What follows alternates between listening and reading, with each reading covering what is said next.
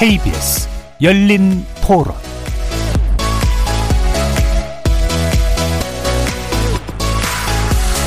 안녕하십니까. KBS 열린 토론 정준희입니다. 이례적인 것 같긴 한데 왜 이렇게 일찍 올까 싶기도 한데 잘 해낼까 의문도 있어요. 그러니까 미국의 정상이 한국에 어, 일본에 우선해서 먼저 오는 거에 대해서 그렇게 크게 의미 부여를 할 수는 없지만 할 필요는 없지만 작은 변화의 시작일 수도 있다. 그래도 한국이 예전하고는 그 이상이 그래도 달라진 거 아닌가. 저는 이제 특사 얘기를 봤었거든요. 지금 워낙 사이가 안 좋잖아요. 약간 평화 기조로 가다가 또 이제 갑자기 북한이랑 또 풀어진 것도 있고 아마 그전 정부랑은 지금 다른 색깔로 갈 것 같아서 개인적으로 조금 기대가 되는 부분이고요. 전반적으로 이제 경제나 우리나라 내부적으로 좋은 점이 지금 별로 없어서 뭐가 됐든 좀 좋은 방향으로 턴어라운드가 되는 계기가 됐으면 좋겠습니다. 미국과 협력하고 중국, 일본, 북한 특히 이런 나라와 이제 밸런스 있는 외교, 뭐 양국이 다 도움이 되는 방향으로 회담이 이루어지길 바랍니다. 거리에서 만나본 시민들의 목소리 어떻게 들으셨습니까? 새 정부 출범 열흘째를 맞고 있지만 여전히 인사 문제를 둘러싸고 정치권의 대치가 이어지고 있는데요. 윤석열 대통령은 한동훈 법무부 장관 등 야당이 동의하지 않은 후보자에 대한 임명을 강행한 상태. 한덕수 국무총리 후보자 인준안 표결이 내일로 예정되어 있어서 거대 야당인 민주당의 선택이 주목되고 있는 상황이죠. 이런 전국의 혼란 속에서 윤석열 정부의 중요 대회 일정이 내일부터 시작됩니다. 바이든 미 대통령의 방한과 함께 오는 토요일에는 한미 정상회담도 개최될 예정인데요. 날로 고조되고 있는 북한의 도발과 미중 무역 갈등 속에서 동아시아 외교 안보 지형 급변하고 있어서 우리 정부의 외교 안보 정책이 그 어느 때보다도 중요한 상황입니다. 역대 정부를 통틀어 가장 이른 시기에 진행되는 한미 정상회담이지만 새 정부의 대미 관교, 외교, 안보 정책의 방향이 시험대에 오르는 순간이기도 하겠죠.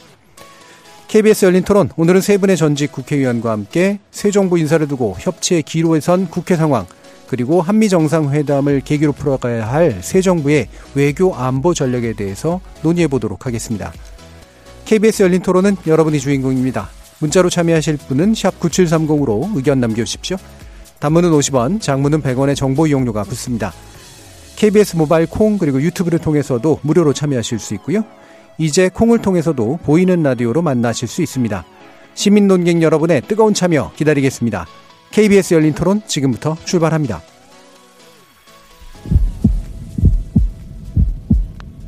살아 있습니다.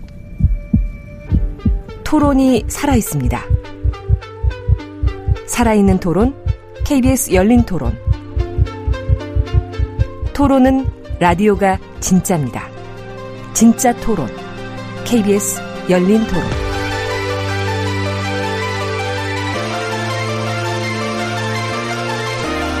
오늘 함께 해주실 세 분 소개해드리겠습니다. 김영우 전 국민의힘 의원 나오셨습니다. 네, 안녕하세요. 신경민 전 더불어민주당 의원 함께 하셨습니다. 네, 신경민입니다. 안녕하세요. 그리고 오늘 박원석 전 정의당 의원 함께 해주셨습니다. 네, 안녕하십니까.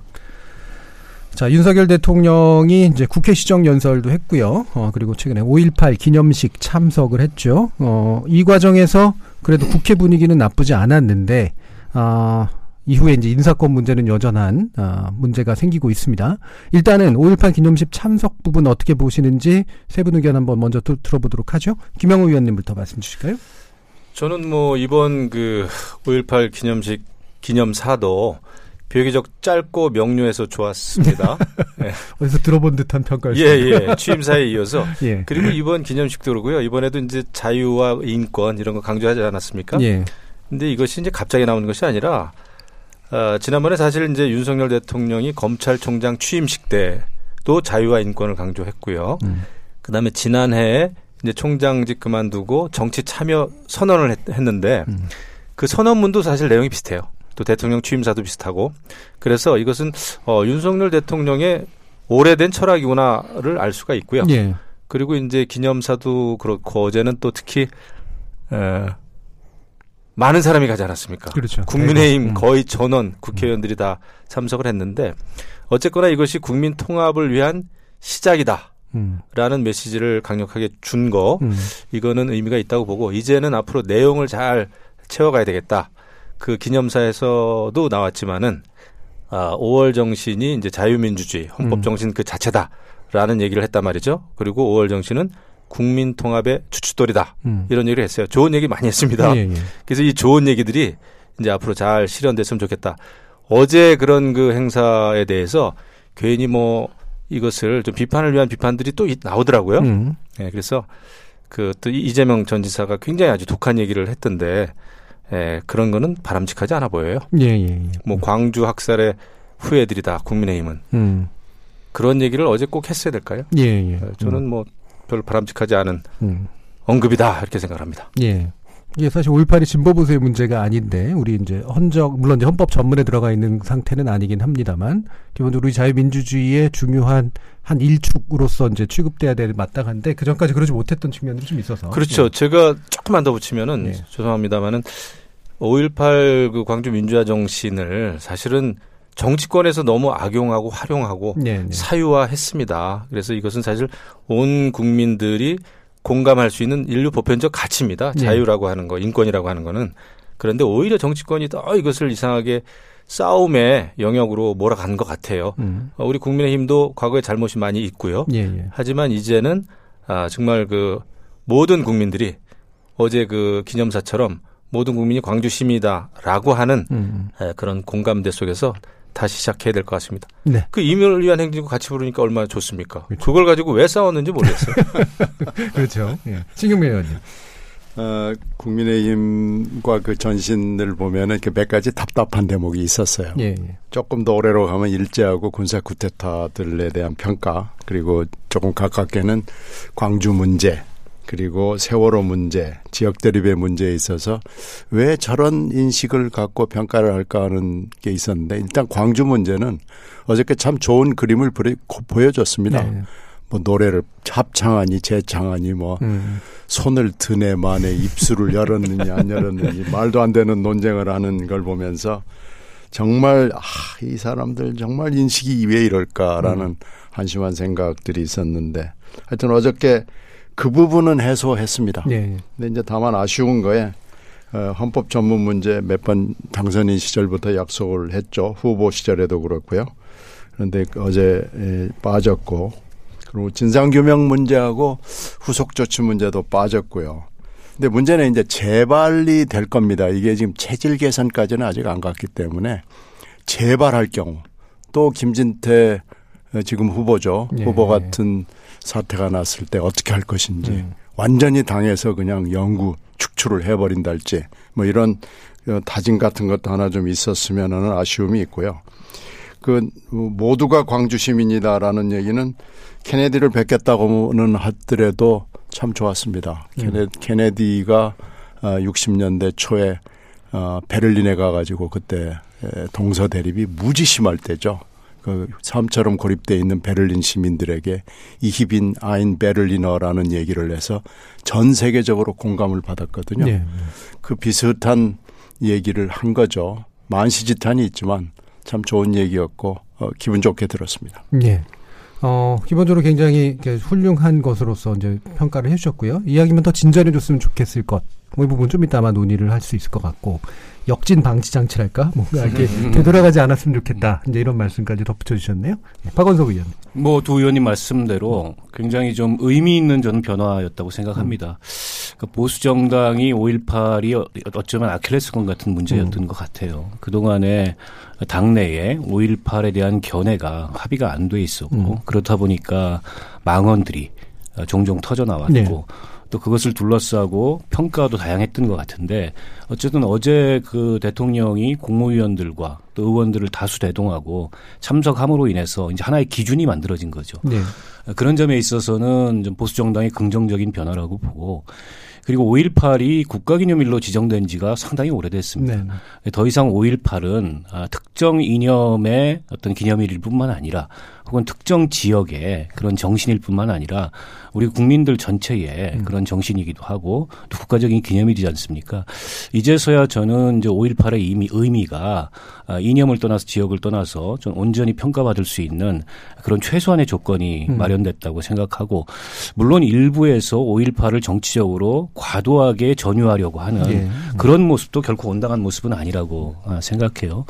그래서 어제 그 5.18 기념일 참석을 계기로 어, 일종의 이제 국민 통합의 출발점 같은 게 마련됐으면 좋겠다 어, 이런 생각은 있습니다만 저도 아쉬운 대목은 어, 다시는 이제 그런 일이 일어나야지 말아야 되는 거죠. 그렇죠. 보수정당 내에서. 또다시 일어난다면 이게 한 번 그냥 퍼포먼스 했구나. 음, 음. 이런 어떤 좀 절망적인 평가를 국민들한테 안겨줄 수 있다고 보고 또 대통령 선거 당시의 공약으로 어쨌든 헌법 전문에 이걸 포함시키겠다 말씀을 하셨는데 그에 관해서 어제 기념사에서 아무런 음. 언급이 없었다는 거는 다소는 좀 아쉬운 대목이고 선언적으로라도 음. 어, 그걸 헌법 전문에 포함시키는 문제까지 조금 말씀을 해주셨으면 더 좋지 않았을까 그런 네. 생각입니다. 네. 마침 그 말씀을 주셔서 예, 어, 윤 대통령 같은 경우에는 헌법 전문 언급을 했었었는데 이제 어, 지난번에가 이제 이게 원포인트 개연성의 성격은 아닌 것 같다. 그러면서 이제 시간을 두고 논의를 했으면 좋겠다라는 정도의 의견을 밝혔고, 그래서 아마 취임, 어, 이 기념사에는 좀 들어가지 않은 상태가 아닌가 싶은데요.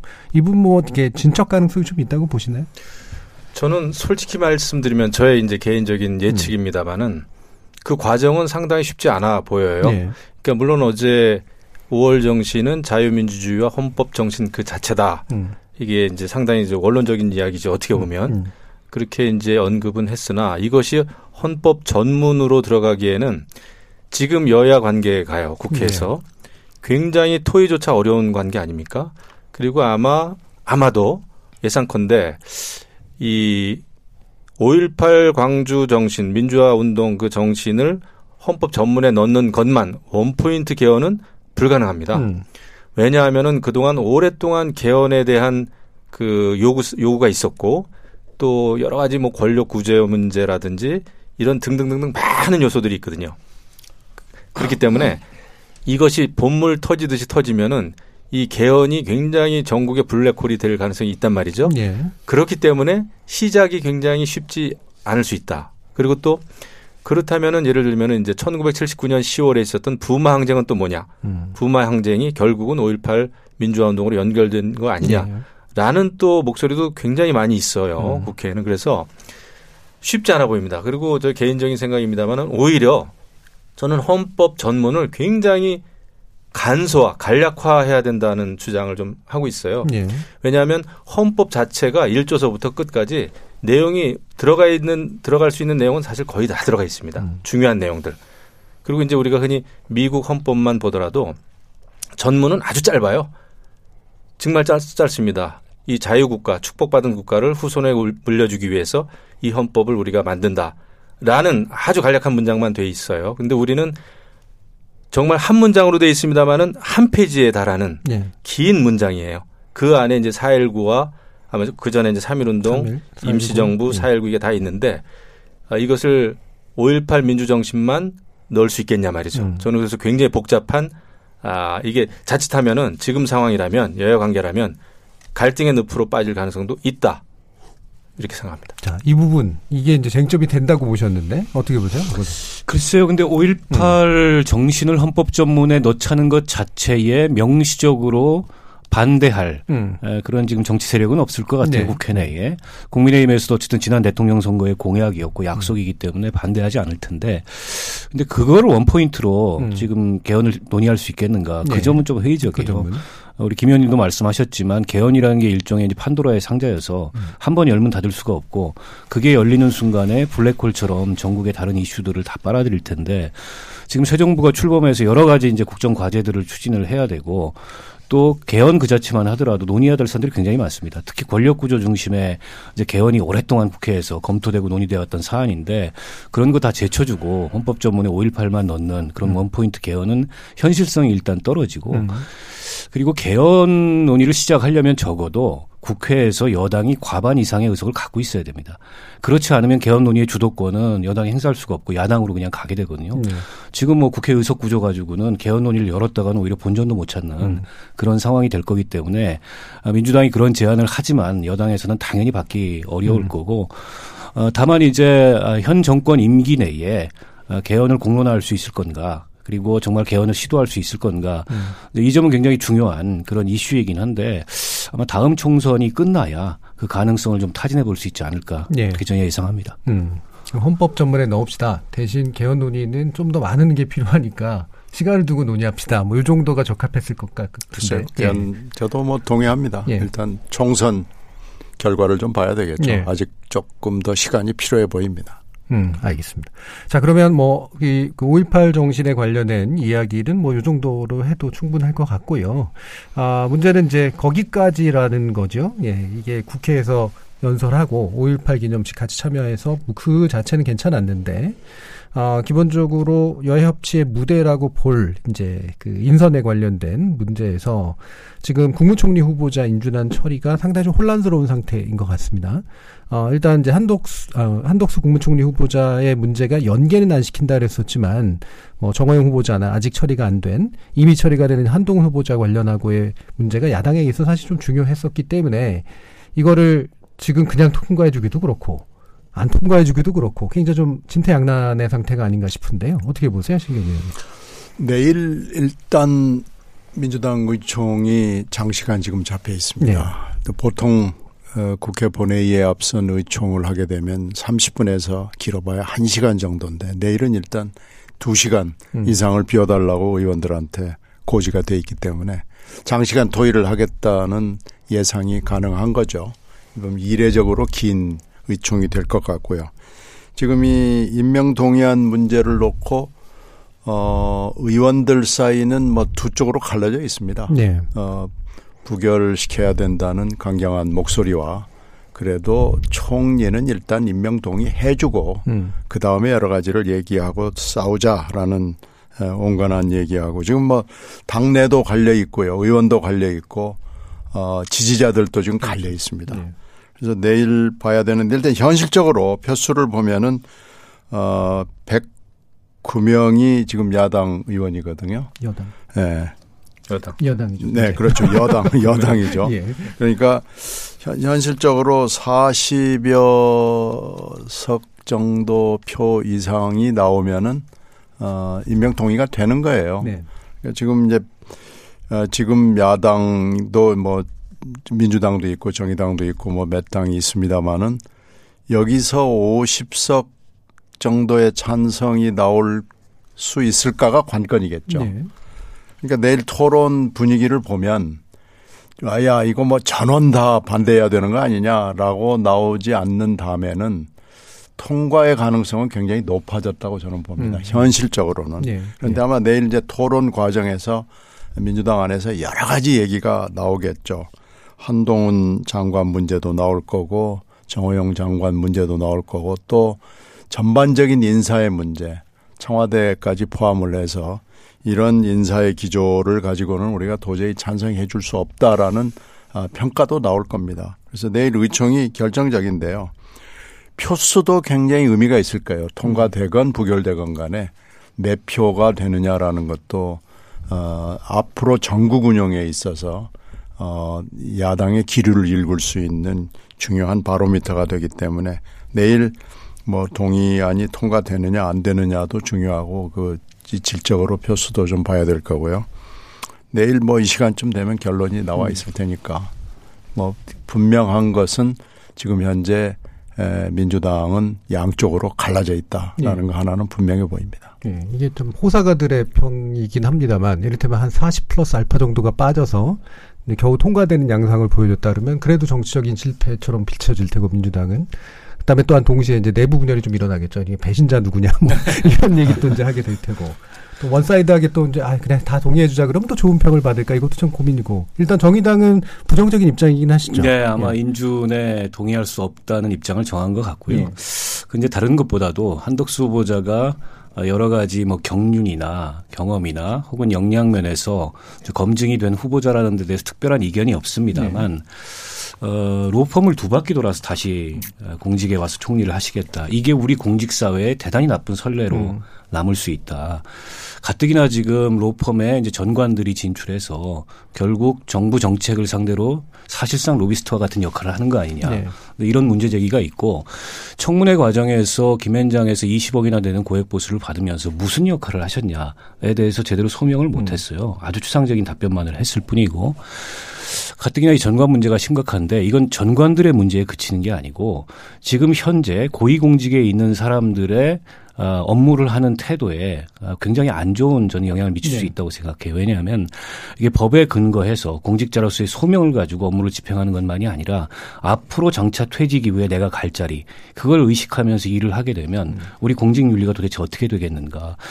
어, 일례로 이제 공정거래위원회 같은데 뭐 기업들을 상대로 담합이다 이런 거 조사하면 과징금이 한 100억쯤 나왔다. 네. 김현장이 수임하는 순간 한 10분의 1 정도로 떨어지거든요. 음. 그건 김현장의 능력 탓도 있겠지만 현재 공정위에서 그런 업무를 집행하는 그이 어, 이 고위 관료들이 네. 과연 법과 원칙에 의해서만 업무 집행을 하느냐 이런 의혹을 사고 있어요.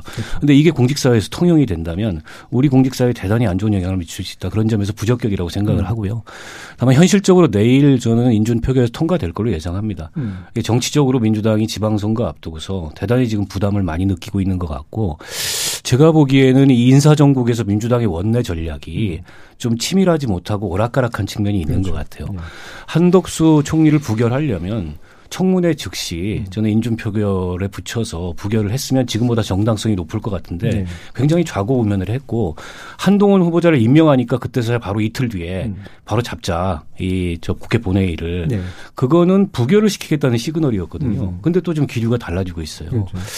그래서 내일 아마 어떤 당론을 하나로 모아서 정리를 하기는 어려울 것 같고 약간 부정적인 어, 당론하에 권고적 뭐 이런 음. 표결을 음. 의원들한테 얘기하는 그 정도에서 결정이 되면 저는 뭐 통과되지 않을까 그렇게 예상됩니다. 음. 예. 하나 좀 더 덧붙이자면요.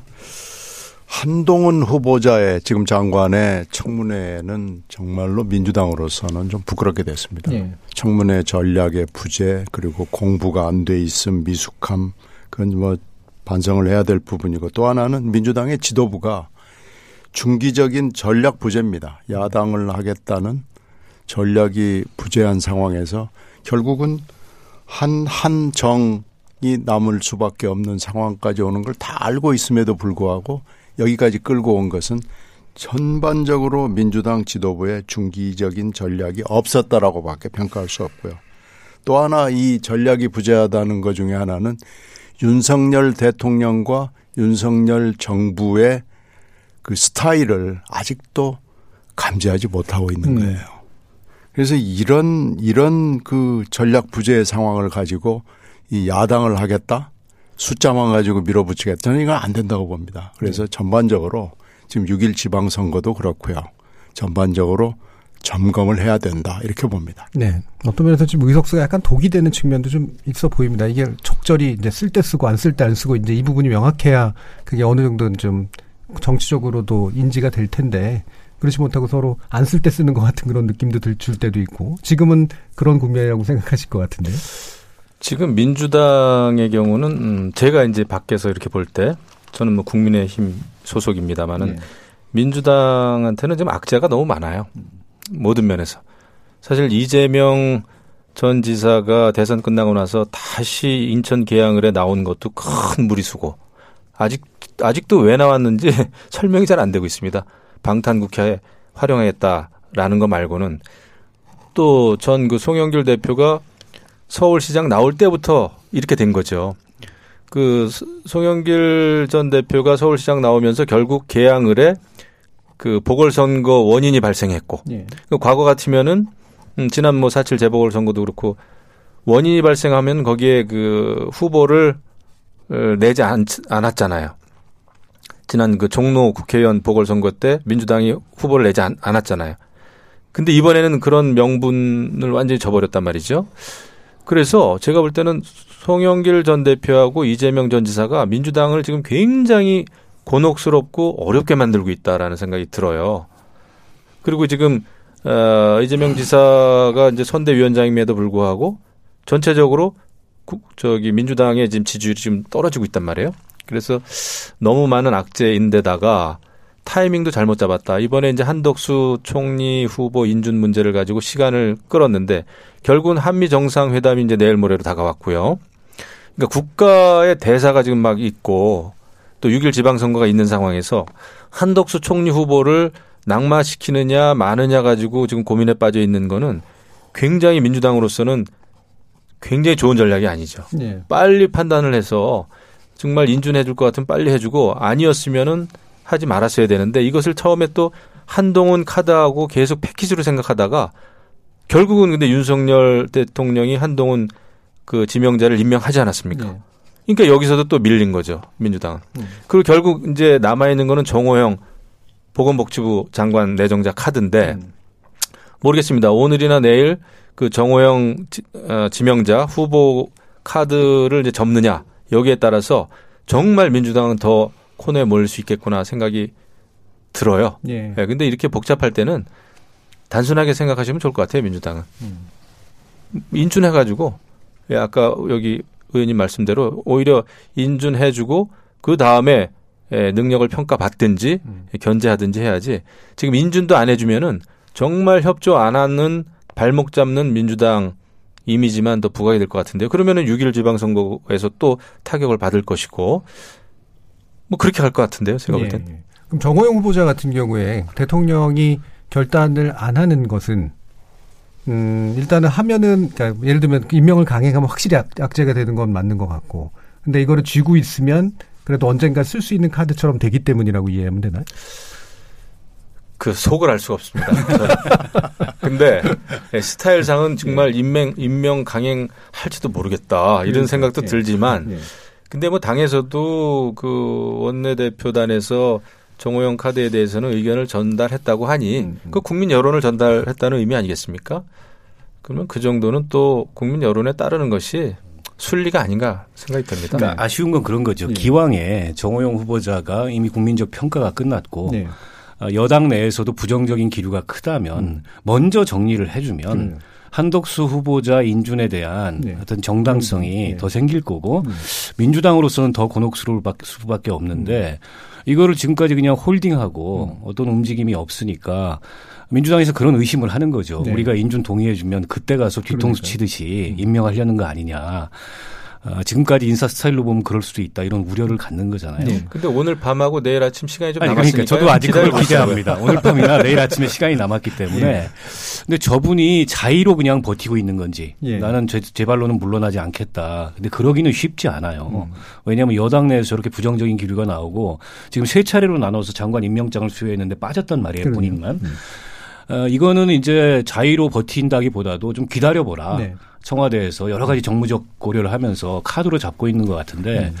저는 그런 눈치 게임이 음. 그다지 그렇게 좋은 것 같지는 않습니다. 네. 그래서 뭐 정호영 카드를 촉진제나 마중물로 쓰려고 음. 만약에 청와대가 좀 잠시 내지 말고 기다려라 사퇴 하지 말고 기다려라 이런 거 같으면은 전략적 마인드가 있을 텐데 음. 글쎄 저희들 보기에는 그냥 윤석열 대통령의 뚝심으로 이러는 거 아닌가 싶은 생각이 있어요. 그래서 예. 만약에 그렇다면 이건 이제 뭐 전국에 엄청난 파장을 주는 거고요. 음. 윤석열 스타일을 어, 만방에 보여주는 거죠. 네.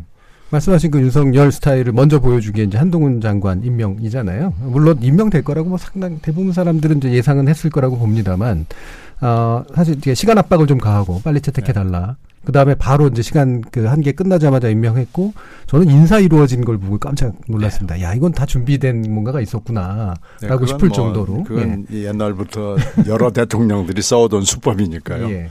17일 네. 17일 한동훈 장관 임명은 사실 예상했던 거죠. 네, 네. 네, 민주당이 중기적 전략이 부재했다는 것은 16, 17, 18일이라는데 무슨 일이 일어날 거라는 걸 대충 짐작을 했는데 음. 그거에 대한 대비를 전혀 하지 않고 그냥 시간이 흘러가도록 계속 기다리고 있다가 결국은 지금 여기까지 온 거거든요. 네. 그러니까 만약에 전략적 생각을 민주당이 했더라면 한, 한 총리 문제는 별도로 떼서 조기에 처리를 그게 뭐 가든지 안 가든지 고든지 수도비든지 간에 결정을 하는 것이 맞지 않았느냐라는 지금 후회가 있는 거죠. 네. 그리고 지금 민주당이 한동훈 법무부 장관에 대해서 뭔가 오해를 하고 있어요. 음. 제가 볼 때는 한동훈 법무부 장관을 쫙 이렇게 보니까 저는 뭐 만나본 적은 없고 보통 사람이 아니구나라는 생각이 듭니다. 음. 굉장히 뭐랄까 좀 빠르고 네. 예, 정확하고 자기 의사 전달을 잘하고 그래서 벌써 한동훈 법무부 장관에 대해서는 팬덤이 벌써 생겼어요. 음. 그러니까 처음에는 반감을 가지고 있는 사람들도 꽤 있었죠. 너무 측근을 인사한 거다 이거 법무부 장관에 앉혔다 그런 게 있었습니다. 무리한 인사였다. 그런데 시간이 갈수록 또 민주당이 이제 인사청문회를 굉장히 재밌게 해주는 바람에 한동훈 법무부 장관이 굉장히 커져 버렸습니다. 그리고 지금 진짜 검찰 개혁은 제대로 된 검찰이 수사를 제대로 해야 되는 것이다. 검찰을 두려워하는 자는 죄 지은 자들이다. 이거는 모든 국민들이 원하는 말이거든요. 지금 그렇게 흘러가고 있잖아요. 그 다음에 해체됐던 증권범죄 합동수사단 발족시키지 않았습니까? 그러니까 국민이 원하는 거를 하면서 이게 진짜 검찰개혁이다라고 하는 게 지금 먹히고 있어요. 음. 근데 민주당은 거기에 대해서 그냥 한동훈은 안 된다라고 하는 그 반감만 가지고 지금 계속 대처해 왔단 말이죠. 그래서 이제는 한동훈 카드는 뭐, 뭐 오히려, 어, 국민의힘 이쪽에서 봤을 때 윤석열 대통령 입장에서 봤을 때는 굉장히 좋은 카드가 돼버렸죠. 음. 그리고 이제 남은 것은 뭐 이제 정호영 카드인데 정호영 카드는 이제 한동훈 카드하고는 좀 다르죠. 음. 예, 국민적인 정서에 좀 맞지 않죠. 음. 어, 그래서 이제 그것은 기다려 보시자고요. 한동훈 법무부 장관 임명 이후에 검찰 인사까지 이제 잘 먹히고 있다. 그리고 국민들이 기대하는 바다라는 말씀을 주시긴 했지만 사실은 되게 정광석화처럼 이루어졌고 솔직히 말하면 완전 불가리잖아요. 예, 특통 그렇죠. 중심에. 사실 저는 우려스러운 네. 대목이 있습니다. 어, 이게 이제 기다렸다는 듯이 네. 이른바 윤석열 사단의 그런 핵심 인물들을 요직에다가 어, 배치를 했는데 지금 검찰총장이 없는 상황입니다. 그러게요. 형식적인 인사협의도 없었고 네. 검찰 인사추천위원회, 아, 인사위원회.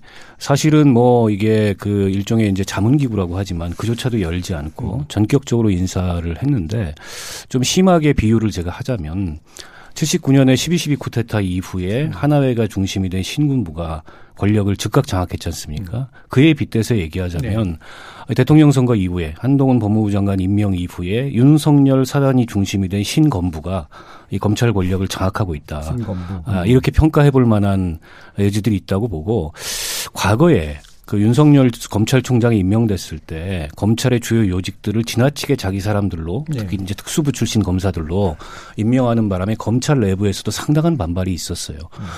어, 근데 지금 이 한동훈 장관의 인사를 보면서 벌써부터 검찰 내부에서 이러려고 우리가 검수완박에 대해서 한 목소리로 싸웠는지 회의스럽다. 이런 반응이 나오고 있습니다. 검찰의 특수부 출신은 아마 전체 검사의 10%도 안 될 거예요. 나머지 대다수의 90% 특히 검찰 인력, 검찰 수사 인력의 핵심을 차지하고 있는 형사부라든지 음. 이런 데서 보기에는 상당한 박탈감을 느낄 것 같고 특수부 출신만 검사냐 이런 평가가 나오지 않을 수 없고요. 저렇게 인사를 한 다음에 그럼 다음 스텝이 뭐겠는가 음. 이 점도 우려되는 대목이에요. 네. 결국 법치라는 걸 내세워서 이 정치보복을 정당화시키고 그거에 집중하는 전 정권 수사에 집중하는 이제 그런 과거의 나쁜 관행이 또다시 펼쳐지지 않을까 하는 우려를 갖고 이 상황을 지켜보지 않을 수 없습니다. 네. 저도 네. 저도 기자 생활과 의원 생활을 하면서 검찰 법원과 굉장히 긴밀한 어, 어떻게 보면 관찰자였는데요.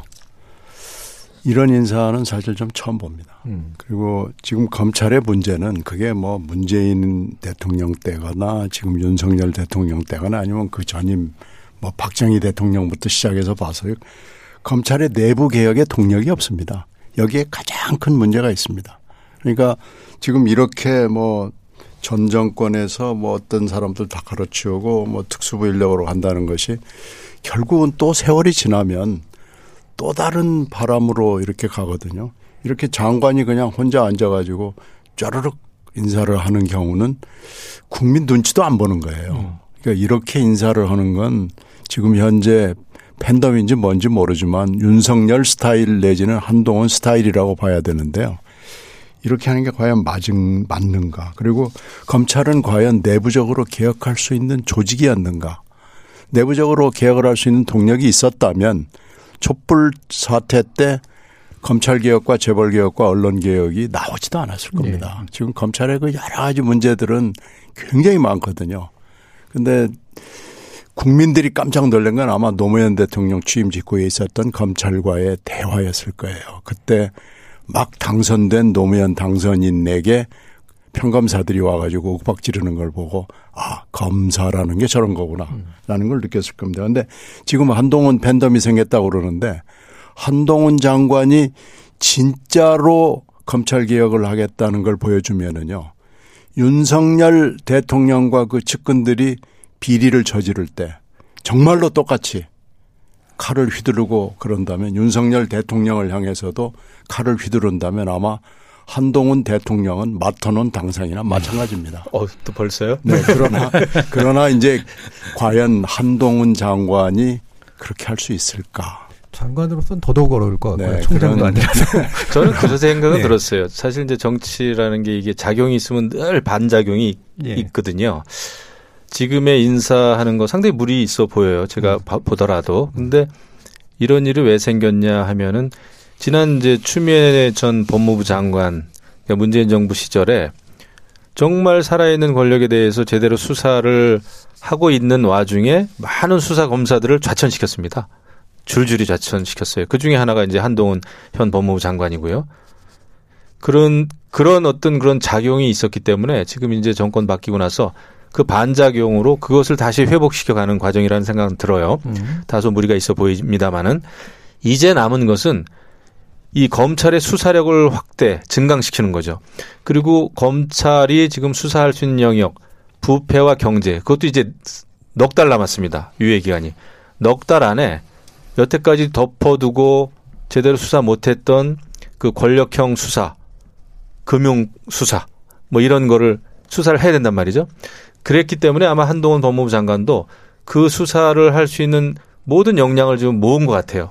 그게 이제 이런 인사로 나타났다고 보는데 그 인사가 이제 무리 있어 보입니다만은 이게 무리다 아니다라는 것은 우리 신경민 의원님이 말씀하셨듯이 제대로 수사하는 그 과정과 결과가 있어야 될 겁니다. 이것은 국민들이 다 지켜볼 거란 말이죠. 그래서 저는 기왕에 이제 장관이 됐으니 예, 본인이 또 인사도 이번에 많이 했는데 이, 이 검찰이 제대로 된 수사를 해야 된다. 물론 살아있는 권력에 대해서도 수사를 하는 게 맞다. 아, 생각을 합니다. 네.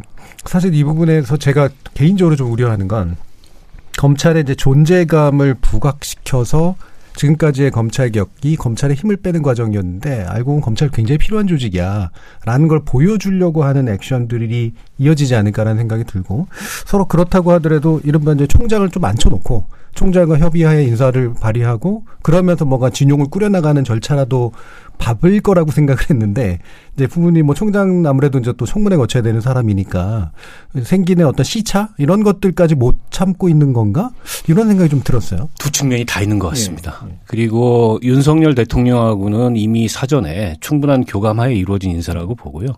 그러니까 대통령하고 협의를 안 할 수가 없습니다. 어, 한동훈 후보자 아니 한동훈 장관도 인터뷰에서 그렇게 얘기를 오늘 국회 답변에서 그렇게 얘기를 했고요. 이제 그러면 걱정되는 게 형식적으로는 보면 청와대 민정수석실도 폐지하고 음. 법무부 장관의 수사지휘권도 폐기하고 그래서 대통령이 검찰을 좌지우지할 수 있는 권력의 칼로 쓸 수 있는 그런 통로들을 없앴다고 하지만 음. 어, 검찰총장 출신의 대통령이라면 얘기가 다른 거죠. 음. 게다가 그 대통령의 검찰 내 핵심 인맥들을 저렇게 수사 요직에 갖다 앉혀놓으면 이건 일종의 대통령과 검사 간의 동일체, 음. 대검 동일체를 완성하는 그런 의미의 인사 아니냐. 음. 그런 점에서 굉장히 우려스럽고요. 또 한 가지는 이게 이제 검사 출신들 같은 경우에는 전 그 예전부터 참 궁금했던 사고방식이 있는데 우리가 하는 게 법이고 우리가 하는 게 정이다. 이런 사고방식이 있어요. 그래서 실제 그 자기 내부 식구의 범죄나 내부 식구의 이 비위에 대해서는 대단히 검찰이 원칙적이지도 못하고 정의롭지도 못하면서 어, 이게 이제 그 선택적 정의의 기준을 가지고서 권력에 힘이 빠지면 그 권력을 물어뜯고 또 새로운 권력이 들었으면 그 권력에 엎드리고 이랬던 과거의 검찰의, 검찰의 어두운 역사를 반복할 뿐만 아니라 이제는 검찰 스스로가 권력이 돼서 아무도 건드릴 수 없는 어, 그런 어떤 이 지위를 갖게 될 어, 우려가 있지 않은가. 물론 제도적으로 검경 수사권도 분리했고 네. 또 검수완박해서 그 두 개 중대범죄 빼고는 수사권을 박탈했다지만 얼마든지 이걸 돌려놓을 수 있는 다양한 수단들이 좀 동원될 것 같거든요. 그런 점이 대단히 우려스러운 거죠. 음. 알겠습니다. 검찰 관련된 얘기 또 너무 좀 길게 한 거 아닌가 싶어서 일단은 요 정도로 정리를 하고요. 일부 하기 전에 사실 요것만 딱 짚고 이제 정리할까 싶은데요. 어, 추경 문제잖아요. 이 추경 문제에서 어, 이렇게 국방 쪽이 많이 깎였습니다. 네. 윤 의원님 어떠세요? 국방이라고 하는 것은 예. 그 액수가 물론 중요합니다만은 예. 우리는 결국은 동맹 안보거든요. 음. 그래서 이제 한미 동맹이 제대로 이루어지고 그 동맹을 통한 그 뭐라 그럴까 우리가 이제 확장 억제력이라는 말을 많이 쓰는데 미국의 그 해구산 정책이 효율적으로 작동을 하면은 충분히 커버가 되는 겁니다. 네. 그래서 우리가 액수만 가지고 어 국방력을 판단하는 것은 굉장히 근시안적인 거예요. 음. 그래서 우리는 이제 그 동맹 안보, 네트워크를 통한 안보에 치중하는 것이 저는 옳지 않나 싶습니다. 예. 음. 효율적으로 해야 되죠. 액수만 늘리면 뭐 합니까? 음. 예. 액수만 아니 근데 예. 이게 이제 추경을 하면서 국방 예산을 이렇게 깎은 게 처음은 아닙니다. 음. 문재인 정부 시절에도 작년 추경 때 한 5,600억 깎았고 음. 2020년 추경 때는 한 1조 4천억 원 깎았어요. 그때 그걸 굉장히 강하게 국민의힘에서 비판을 했고 예. 지난 대선 당시에 윤석열 후보자 아, 지위에서 그걸 또 강하게 비판을 하셨어요. 근데 이번 추경을 하면서 한 1조 5천억을 넘게 깎았는데 깎은 내역을 보면 방위력 개선 그 방위력 개선에서는 그렇다 치고 음. 그건 지금 뭐 김영우 의원님 말씀하셨던 아, 그런 차원에서 볼 수도 있는 건데 네. 국방부가 직접 운영하는 이 전력 지원 예산 음. 그 병사들의 뭐 복지나 뭐 생활을 개선한다든지 편의시설을 음. 개선하든지 이런 예산을 한 9,500억 정도 깎았어요. 음. 이 대목은 저는 비판하지 않을 수 없고 게다가 이 정부 들어서 국방부 홀대론이 나오고 있습니다. 청사도 뺐고 관사도 뺐고 예산도 줄이고 이제는 뭐 어린이집까지 뺏을라 그런데요. 네. 그런 면에서 과연 이게 보수 정부의 전통적인 음. 그런 이념이나 혹은 정책 방향하고 맞는 거냐. 왜 이 정부 들어서자마자 국방부가 이렇게 순환을 겪어야 되느냐. 이런 음. 불만이 나오지 않을 수 없습니다. 네. 어떠세요, 님 그래서 뭐 전력 부분은 음. 뭐 김영우 의원 얘기가 맞는데 음. 지금 저도 어 외교와 국방에 관심을 가지고 또 군대 생활을 예전에 해가지고 예전에 부대도 가끔 최근에도 방문을 해봤거든요. 네. 근데 별로 좋아지질 않았어요. 음. 너무나 열악합니다. 음. 과연 내 아들, 딸들을 여기다가 보낼 수 있을까? 이런 의심이 들 정도인데 하여튼 국방 예산은 많긴 많은데 지금 제대로 쓰이고 있는지를 잘 모르겠고 이거마저 깎아버리면 어떻게 될까 하는 걱정이 좀 있죠. 음. 그래서 국방 예산이 하도 크니까 이제 유혹이 있죠. 이거 깎으면은 확 다른 데 쓸 수 있는데 음. 하는 유혹이 있는데 그래서 이제 굉장히 조심하거든요. 근데 이번에 그 보수를 표방한다는 분이 대통령이 됐는데 확 깎아버리더라고요.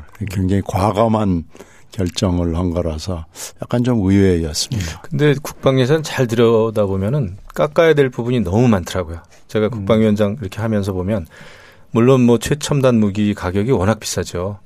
그러니까 비행기 한 대에 뭐 천억 이상이고 뭐 그렇지 않습니까? 그래서 에, 그런 거 잘 조절하고 또 육군, 해군, 공군 간의 이제 균형 문제 때문에 늘 말썽인데 그런 거 잘 하면은 저는 그, 그 깎을 수 있는 분야가 많다고 봐요. 음. 효율적으로 그 다음에 이제 북한의 여러 가지 도발이나 위협에 대해서 제대로 대응하는 게 중요하지 그냥 이게 그냥 만성적으로 국방력을 강화한다는 차원에서 막연하게 에, 그 예산만 늘리는 음.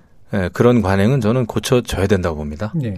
뭐 차라리 이제 두 가지면 좋겠어요. 하나는 음 과연 정말로 필요한 국방이라고 하는 것에서 우리가 어느 정도까지 돈을 써야 되느냐에서 뭔가 좀 제대로 짚어볼 수 있는 기회가 좀 있었으면 좋겠고 사실 일종의 약간 약간의 방산 카르텔 같은 측면도 국방 예산 편성 과정에서 없지 않은 면이 있기 때문에 과연 이제 효율성이라는 게 뭐냐 아, 그리고 우리에게 필요한 국방 예산이 어느 정도까지 단단하게 짜여져야 되느냐 뭐 이 부분에 대한 논의가 좀 필요할 것 같긴 합니다만 뭐 이 정도 이제 짚는 거로 일단 일부 정리는 하고요. 이어지는 또 2부에서 어, 뭐, 국방에 직접 있는 건 아니지만, 외교 국방 문제를 한꺼번에 좀 다뤄볼 수 있는 한미 정상회담 건에 대해서 얘기해 보도록 하겠습니다. 여러분은 KBS 열린 토론과 함께하고 계십니다.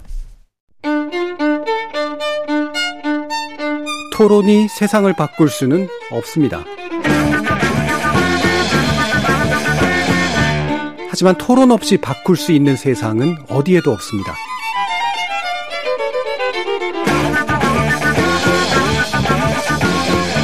세상의 선한 변화를 갈망하는 당신. 정답이 아니라 질문의 힘을 믿는 당신. 우리 KBS 열린 토론에서 만납시다.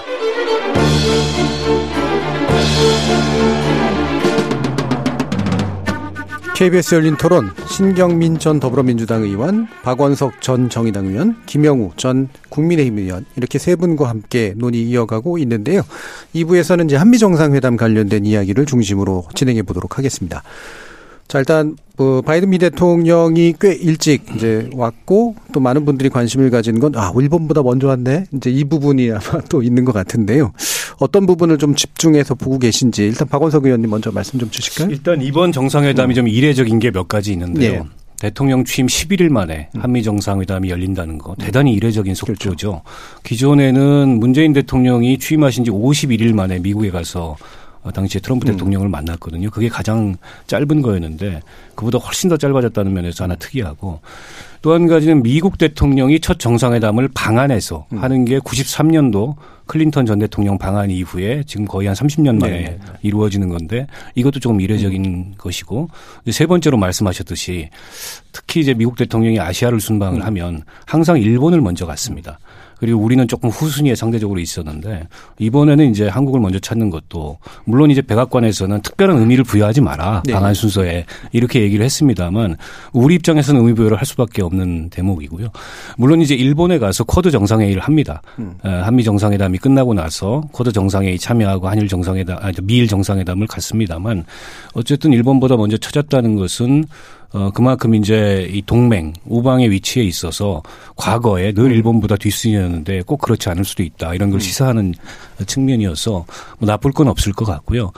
다만 저는 어떤 우려가 드냐면 과거에 우리가 한미 정상회교를 너무 서둘러서 좋은 결과를 낸 적이 별로 없습니다. 예. 몇 가지 예를 들어보면 김대중 대통령께서 부시 대통령이 당선되자마자 미국을 가셨어요. 그때 정상회담에서 this man 얘기가 나왔던 음. 겁니다. 그 사실 굉장히 외교적인 결례고 네. 그 당시에는 우리가 별로 논란이 안 됐지만은 두고두고 논란이 될 만한 대목이었고 이명박 정부 때 어, 이명박 대통령이 취임한 직후에 미국에 가서 그때 캠프 데이비드인가요? 거기서 카트 타고 음. 이러면서 미국산 쇠고기 수입 문제를 조건 없이 허용해줘서 네. 그게 이제 쇠고기 그 광우병 쇠고기 촛불 집회의 발단이 됐잖아요. 네. 그런 것처럼 별로 정상회담을 서둘러서 이렇게 좋은 결과를 못 얻었는데 이번에는 아주 이례적인 짧은 기간 내에 만나는 거기 때문에 저는 상견례 정도로 족하다. 음. 그 이상의 구체적인 의제, 어떤 뭐 약속 어떤 합의 이런 걸 하는 거는 우리 입장에서는 어 굉장히 예민할 수 있고 또 좋지 않은 결과를 낳을 수도 있다. 음. 이런 점을 우선 말씀드립니다. 네. 바로 그런 면이 이제 그 우려의 조, 그 요소인 건 분명한 것 같아요. 일단 미국의 관점에서 한국이 굉장히 중요한 어떤 파트너로 떠오른 것만은 분명해서 그러다 보니까 원하는 게 꽤 있을 텐데 대부분이 이제 국내 정치에 의해서 또 이제 그 결정되는 영역들이 있으니까 윤 정부가 뭔가 여기서 어좀 좋은 걸 해보려고 하면서 생기는 문제가 좀 있지 않을까 이런 이제 우려도 있으니까 어떻게 보세요 일단 김용 의원님. 지금 저희가 뭐 새 정부 출범했고 또 6일 지방선거 다가오고 또 뭐 이제 새 정부 인사청문회 이런 것 때문에 국내 이슈에 지금 매몰이 돼서 그런데 음. 지금 한반도 상황은 굉장히 비상사태입니다. 비상 음. 상황이에요. 북한이 올해 들어서 벌써 16번이나 그 미사일 발사 실험을 했고요. 또 북한이 지금 코로나 상황이 완전히 뚫렸지 않았습니까? 음. 방역 체계가 완전히 지금 무너졌는데 이거 자체는 한반도의 대단한 위기입니다. 음. 또 지난 5년 동안 사실 한미 동맹이 굉장히 흔들렸습니다. 한미 연합훈련도 제대로 하질 못했어요. 그 코로나 때문만이 아닙니다. 오히려 미군 쪽에서는 한미 연합훈련을 우리 정부에 요청을 하기조차 어려웠다 이런 얘기도 들리거든요. 거부당할까봐. 그 정도로 한미 관계가 많이 흔들렸습니다. 그래서 지금 한미 관계를 서두르는 이유는 바로 그겁니다. 급합니다. 북한의 여러 가지 위협, 또 북한의 방역 시스템 무너진 거. 그 다음에 또 하나는 중국이 예, 경제적으로도 그렇고 굉장히 확장 정책을 지금 쓰고 있단 말이죠. 음. 인도 태평양 지역에서 중국을 어떻게 음, 견제하느냐, 또 자유우방국들이 어떻게 글로벌 공급망을 재편성하느냐, 기술 협력을 어떻게 하느냐, 에너지 문제, 기후 문제에 어떻게 대응하느냐. 그러니까 이슈가 너무 많은 거예요. 이런 상황에서 한미 이 정상회담이 빨리 열리는 거는 그만한 이유가 있다. 이렇게 생각을 하죠. 그래서 이거는 그냥 의례적으로 한미 정상회담을 할 수 해서는 안 되는 것이 현안이 너무나 많고 또 타이밍 타이밍을 놓치면 굉장히 나중에 우리가 국익에 해가 되는 그런 게 많이 있습니다. 그래서 이번에 이제 그 인도 태평양 경제 그 프레임워크이라고 하는 새로운 형태의 또 이제 그 경제 협의체가 또 마련되고 있지 않습니까? 거기에 우리가 이제 예, 최초의 참여국으로 참여를 하고 있죠. 그래서 지금 한미 정상회담은 근데 제가 걱정은 어, 준비할 수 있는 기간이 길진 않았을 텐데 인수위 때부터 한 걸로 음. 알고 있습니다. 어, 얼마만큼의 성과가 있을까는 조금 우려도 됩니다만은 음. 저는 이번에 한미 정상회담에 기대를 그래도 하고 있죠. 네. 자, 기대감이 굉장히 높으시네요, 지금. 어, 음. 문제는 많은데요. 제가 음. 뭐 얘기를 시작하기 전에 지금 뭐 여러분들이 그 얘기를 일본보다 먼저 얘기를 하기 음. 때문에 제가 여러 해 동안 뭐 특파원과 미국 생활을 하면서 느끼는 우리 외교의 한계점 하나를 지적하고 싶은데요. 음. 우리 정권이 바뀌거나 미국의 정권이 바뀌면은 일본보다 먼저 정상회담을 그게 한국이건 워싱턴이건 간에 해야 된다는 강박관념을 외교부가 갖습니다. 네네. 네, 네. 청와대도 예. 어, 압박을 집어넣고요. 음. 근데 그게 그렇게 중요하진 않아요. 음. 그리고 일본보다 먼저 하기가 굉장히 어렵습니다. 매번 노력을 하지만 잘 안 됩니다. 그건 뭐 일본보다 우리가 외교적으로 후순위에 있기 때문에 그럴 수밖에 없는 여건이 현실적인 여건이 존재하거든요. 그래서 그건 굉장히 뭐 그렇게 우리는 중요하게 생각하지만 미국 사람들은 전혀 중요하게 생각하지 않는다. 특히 아, 백악관의 그 스케줄링 팀들이나 대통령 본인은 전혀 이거 가지고 아, 먼저 해 말아 뭐 이거 가지고 1초도 생각하지 않는다라는 음. 것을 현실로서 인정하는 게 좋을 것 같고요. 또 하나는 이제 이번에 그 여러 가지 문제들이 많이 나올 텐데 그 중에 하나는 현실적으로는 이제 우크라이나 문제가 나올 음. 거예요. 우크라이나 지원 문제, 특히 군사적 지원 문제가 현안으로 올라올 가능성이 굉장히 높고요.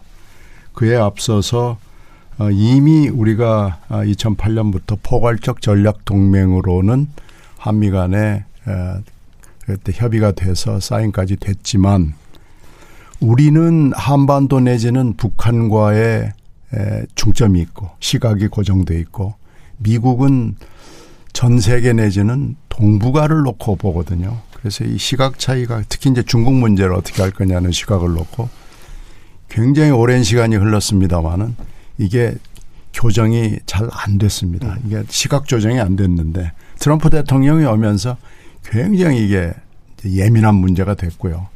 이제는 미중 간의 갈등이 너무 극대화돼 가지고 더 이상 아, 이것을 가지고 안 보는 중국 아니 안 보는 미국 경제는 중국 이렇게 안보와 네. 경제를 네. 분리하기가 어려운 상황까지 이제 왔기 때문에 이번에 아마 이 문제가 집중적으로 논의될 겁니다. 특히 사드 문제를 포함해서 확장 억지력 전략 협의체를 어떻게 할 것이냐라는 문제 그리고 지금 어, 동북아시아에 집중되고 있는 예, 중거리 미사일 문제 그래가지고 이 이제 군사훈련의 정상화 금방 김영우 의원이 얘기한 이 얘기까지 포함해서 군사적인 문제들이 굉장히 예민하게 음.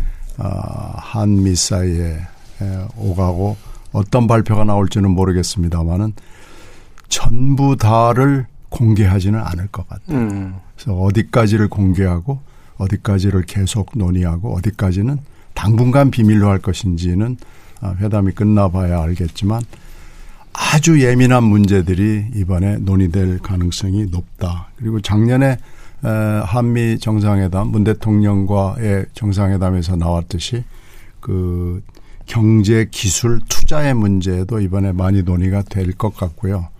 그러니까 이번에 이제 삼성 반도체를 가겠다 하는 게 벌써 일정에 들어가 있고 어 현대차도 투자 계획을 발표를 했고요.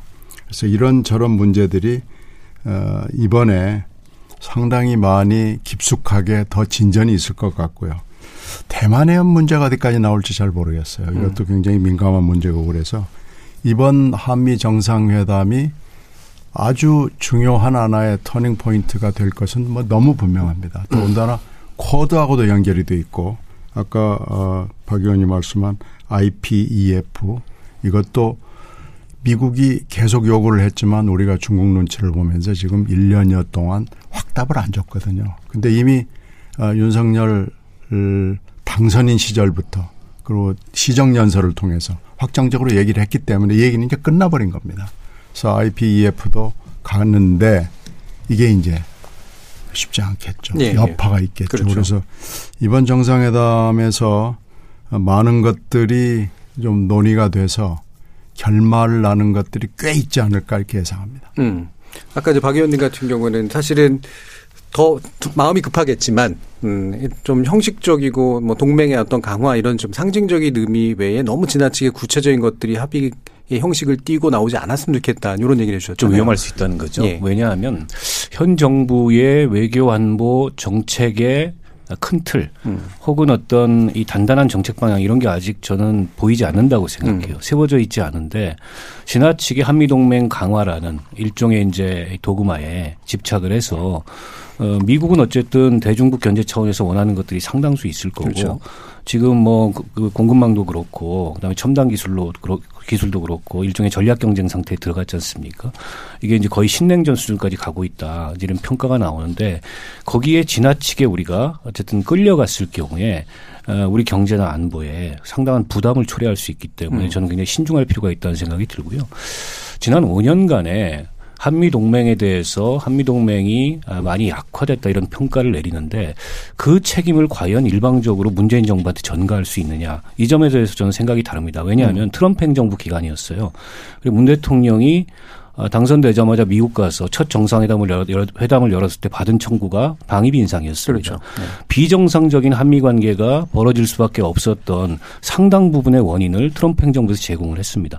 게다가 문재인 대통령이 일종의 이제 이 중재자 아, 외교 접북행 문제에 있어서 중재자를 자처하면서 여러 이제 노력을 했고 판을 깔았는데 결과적으로 싱가포르 북미 정상회담에서 아무것도 얻은 게 없이 끝났지 않습니까?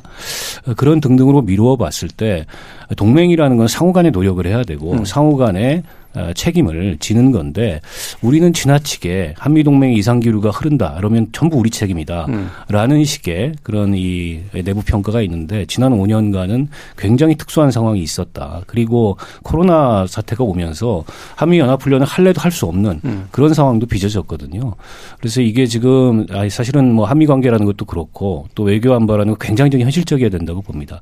그래서 우리가 동맹의 국권이 발을 디디더라도 무엇이 국익인지를 세심하게 살피면서 국익 중심의 외교를 치열하고 냉정하게 해야 되는데 지나치게 이 한미 동맹이라는 그런 도구마에 끌려가는 그런 어떤 정상회담의 결과가 나오지 않을까 음. 싶어서 굉장히 우려스럽고요. 두 분 의원님께서 IPF 말씀을 하셨는데 음.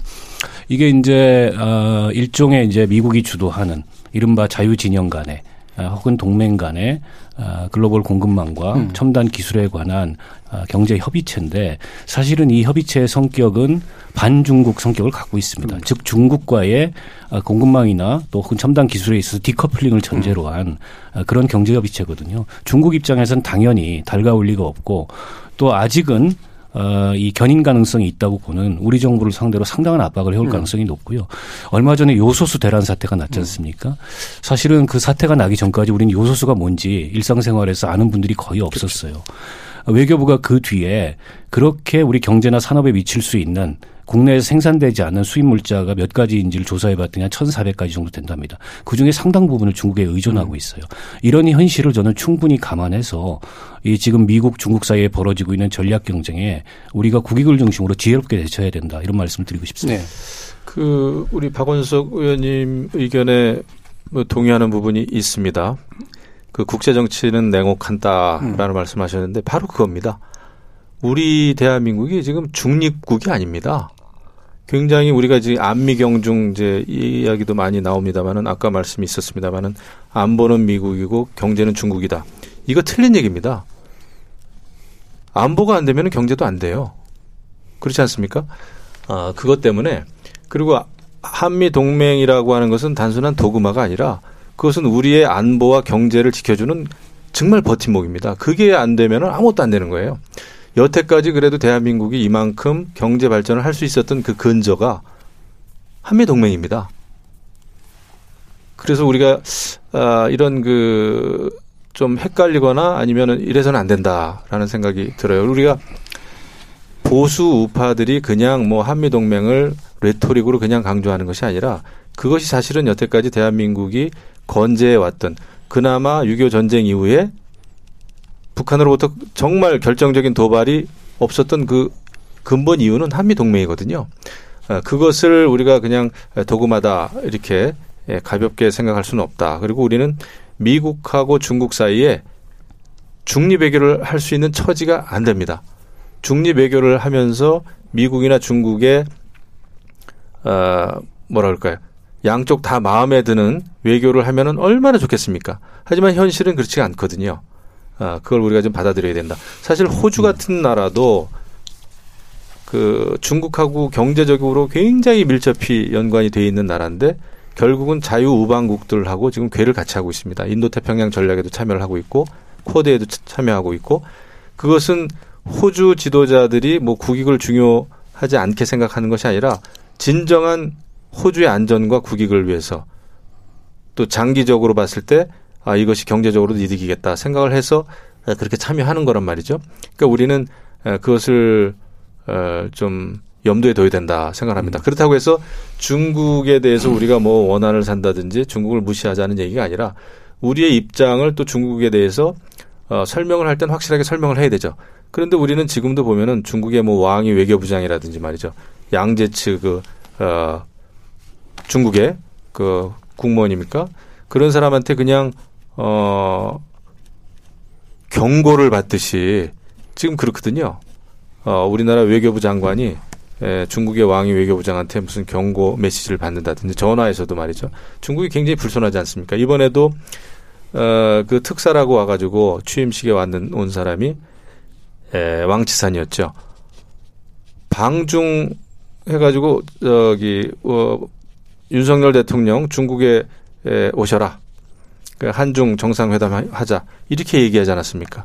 그건 아니죠. 우리는 지난 정부 때도 어, 시진핑은 한 번도 한국을 오지 않았잖아요. 근데 우리가 계속 지금 끌려가고 있는 외교를 한단 말이죠. 그래서 제 말씀의 이유는 지금 우리가 국익을 위해서 우리가 처한 그 현실을 냉정하게 봤을 때는 지금 자유우방국들하고 같이 보조를 맞추지 않으면 결과적으로는 우리는 더 큰 것을 이룰 수가 있겠다.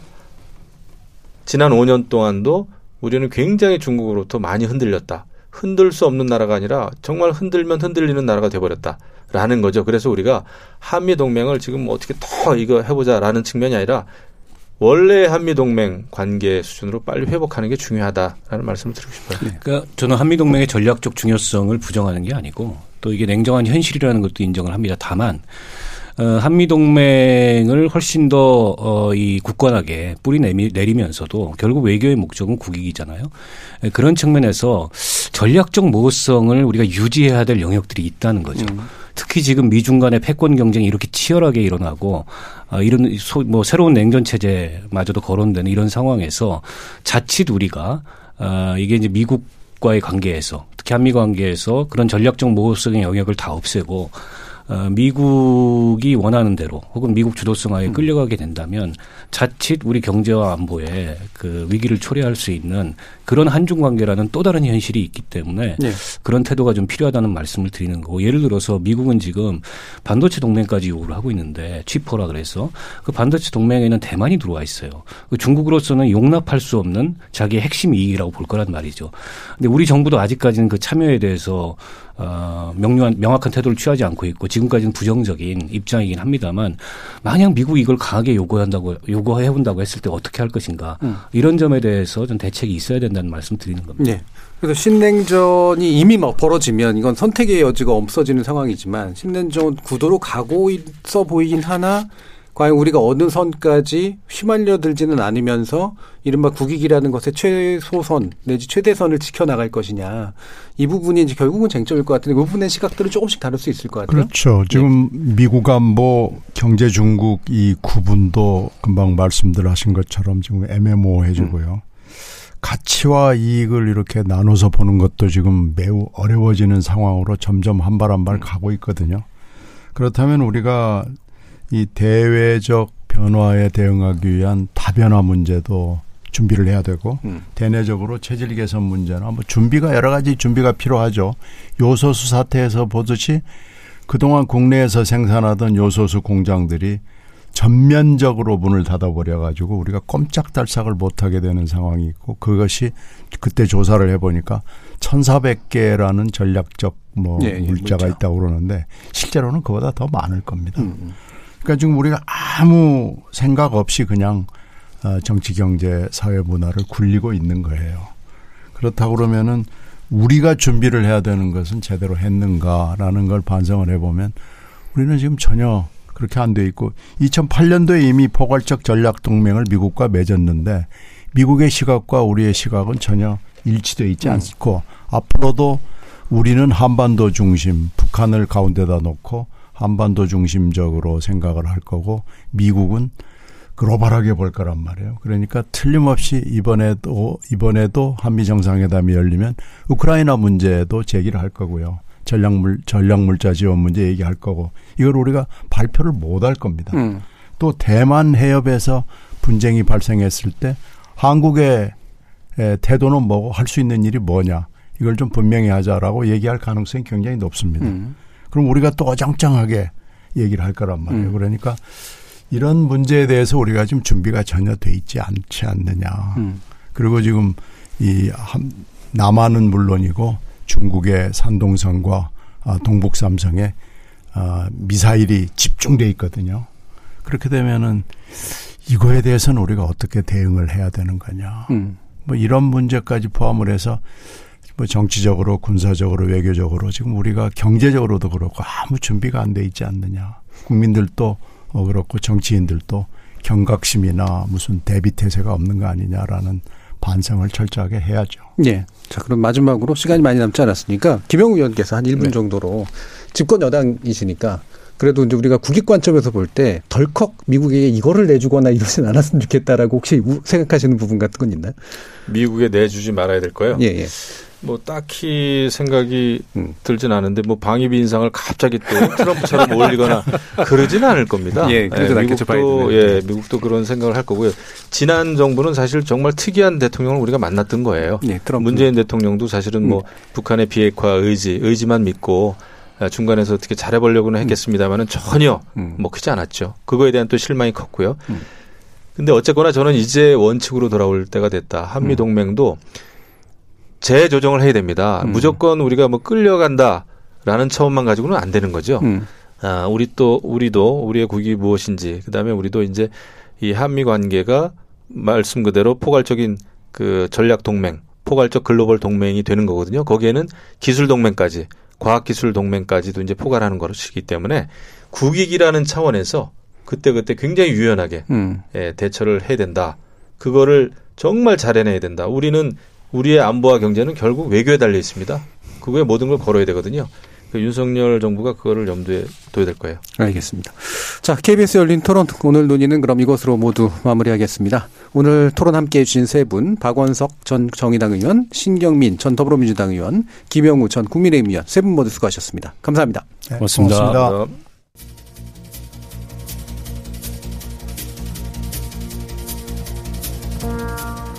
표면적으로는 모두 국민 국익 앞세우지만 결국 각자의 정치적 이익을 셈하지 않을 수 없는 현실에서 타협은 외부로부터 강제된 것이거나 서로 일정한 이득을 얻기 때문에 성사되는 게 마련이죠. 새 정부 출범 이후 첫 일주일 넘기고 있는 시점에서 여야 모두 협치의 묘를 강조하지만 타협을 통해 얻을 것보다 잃을 게 많다고 판단하는 한 적어도 당분간은 양보와 분점 그리고 공존 정치 기대하는 게 그리 수월해 보이지는 않습니다. 또 어쩌면 우리들 스스로 외부로부터 그걸 강제하고 있는 것 같지도 않고 말이죠. 지금까지 KBS 열린 토론 정준이었습니다.